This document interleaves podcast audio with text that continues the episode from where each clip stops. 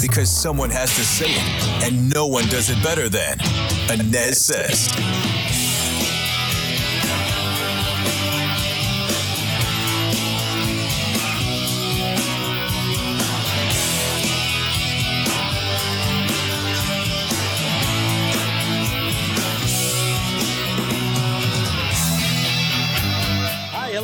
Welcome you back to the Anez Says podcast. I am Scott Anez. Thanks for climbing aboard today. You can find the podcast all over the place, wherever you get your podcast, Spotify, Apple Podcasts. You can also find it right there on the front page of the WDBO app and WDBO.com.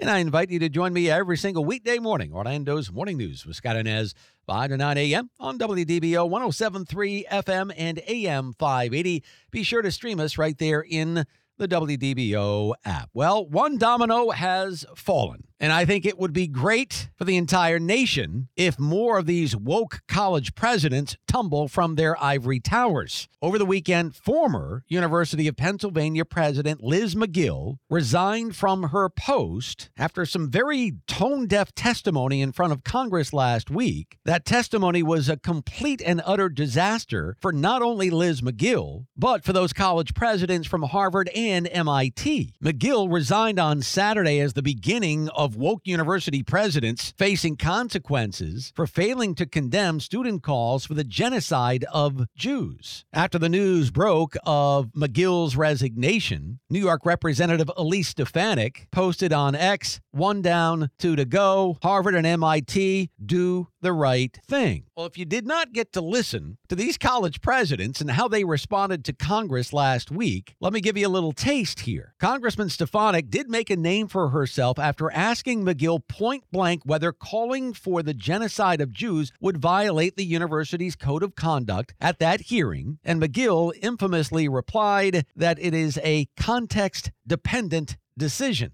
Listen in here, go.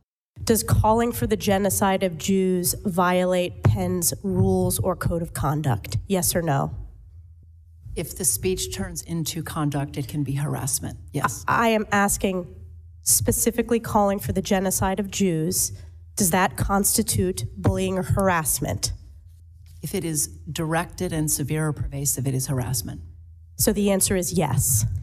It is a context dependent decision, Congresswoman. It's a context dependent decision. That's your testimony today. Calling for the genocide of Jews is depending upon the context. That is not bullying or harassment. This is the easiest question to answer yes, Ms. Magill. So is your If it- testimony if that it- you will not answer yes? If it uh, is, if the Yes speech or no? becomes, if the speech becomes conduct, it can be harassment. Yes. Conduct meaning committing the act of genocide? The speech is not harassment. This is unacceptable, Ms. Magill. I'm going to give you one more opportunity for the world to see your answer.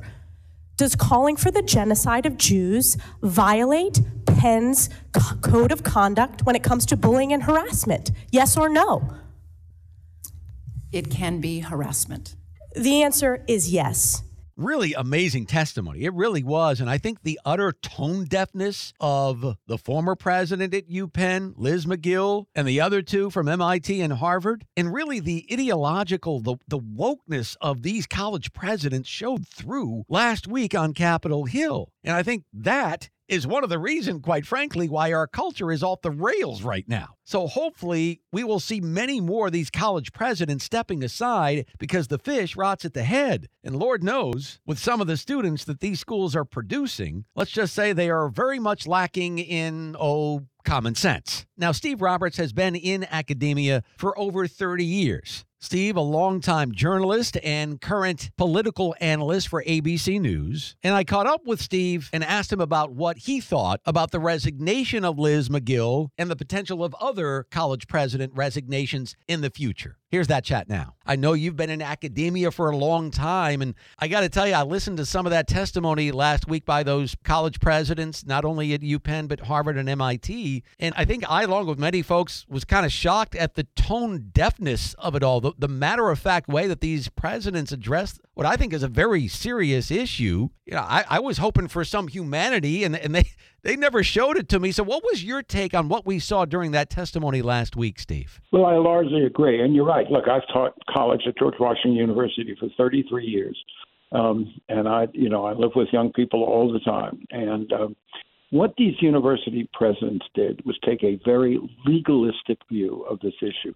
Particularly Liz Magill, the president of Pennsylvania, she's a lawyer. She was dean of the Stanford Law School, and she kept repeating, as you say, in a tone deaf way, "Well, we defend free speech until it becomes conduct." Now that is exactly right in terms of the American legal tradition that we don't proscribe uh, free speech. We defend it, and the at, the only point at which you really um, set boundaries to speech is when it directly threatens someone else. This was the principle, by the way, exactly the principle that Twitter used when it banned Donald Trump after January 6th. They said, you know, we've always defended Trump's right to speak, but now he's directly encouraging people to commit violent acts at the Capitol, and that justifies uh, uh, banning him from Twitter. It was the same uh, intellectual argument.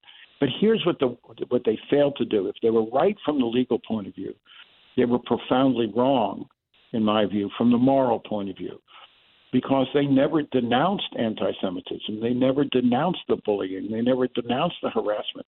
People have a right to be wrong, but the answer to uh, hate speech, the answer to anti-Semitism, the answer to bullying is not to ban it.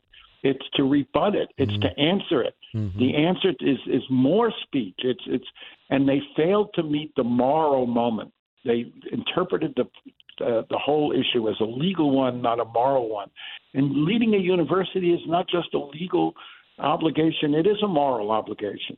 And it was that failure to uh, meet the moral moment that has caused them so much trouble. And as you point out, not only has the president of Penn resigned, but the presidents at Harvard and MIT are kind of shaky because uh, there's been an enormous outcry, particularly from wealthy alumni, um, who have been threatening to withdraw a lot of their donations because of this moral failure on the part of the, these three university presidents. Yeah, one donor threatening to withhold $100 million. But when we're talking about the Middle East, as you well know, it always gets complicated. But to me, there's nothing complicated about the disturbing issue of anti Semitism. There's nothing, you know, complicated about what we saw on October 7th with the murder and the rape and the so forth and the so on. Anti Semitism has been a meteoric rise here.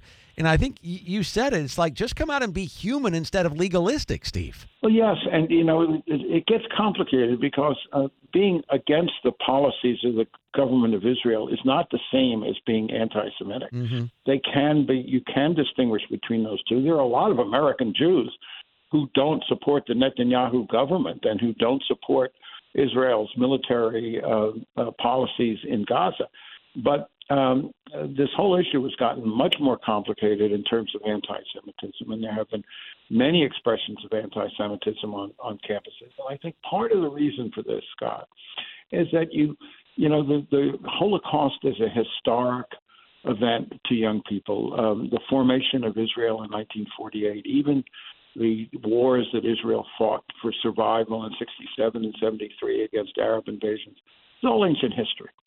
And uh, what you see, and I think on campuses, is this identifying with the Palestinians as a uh, repressed minority.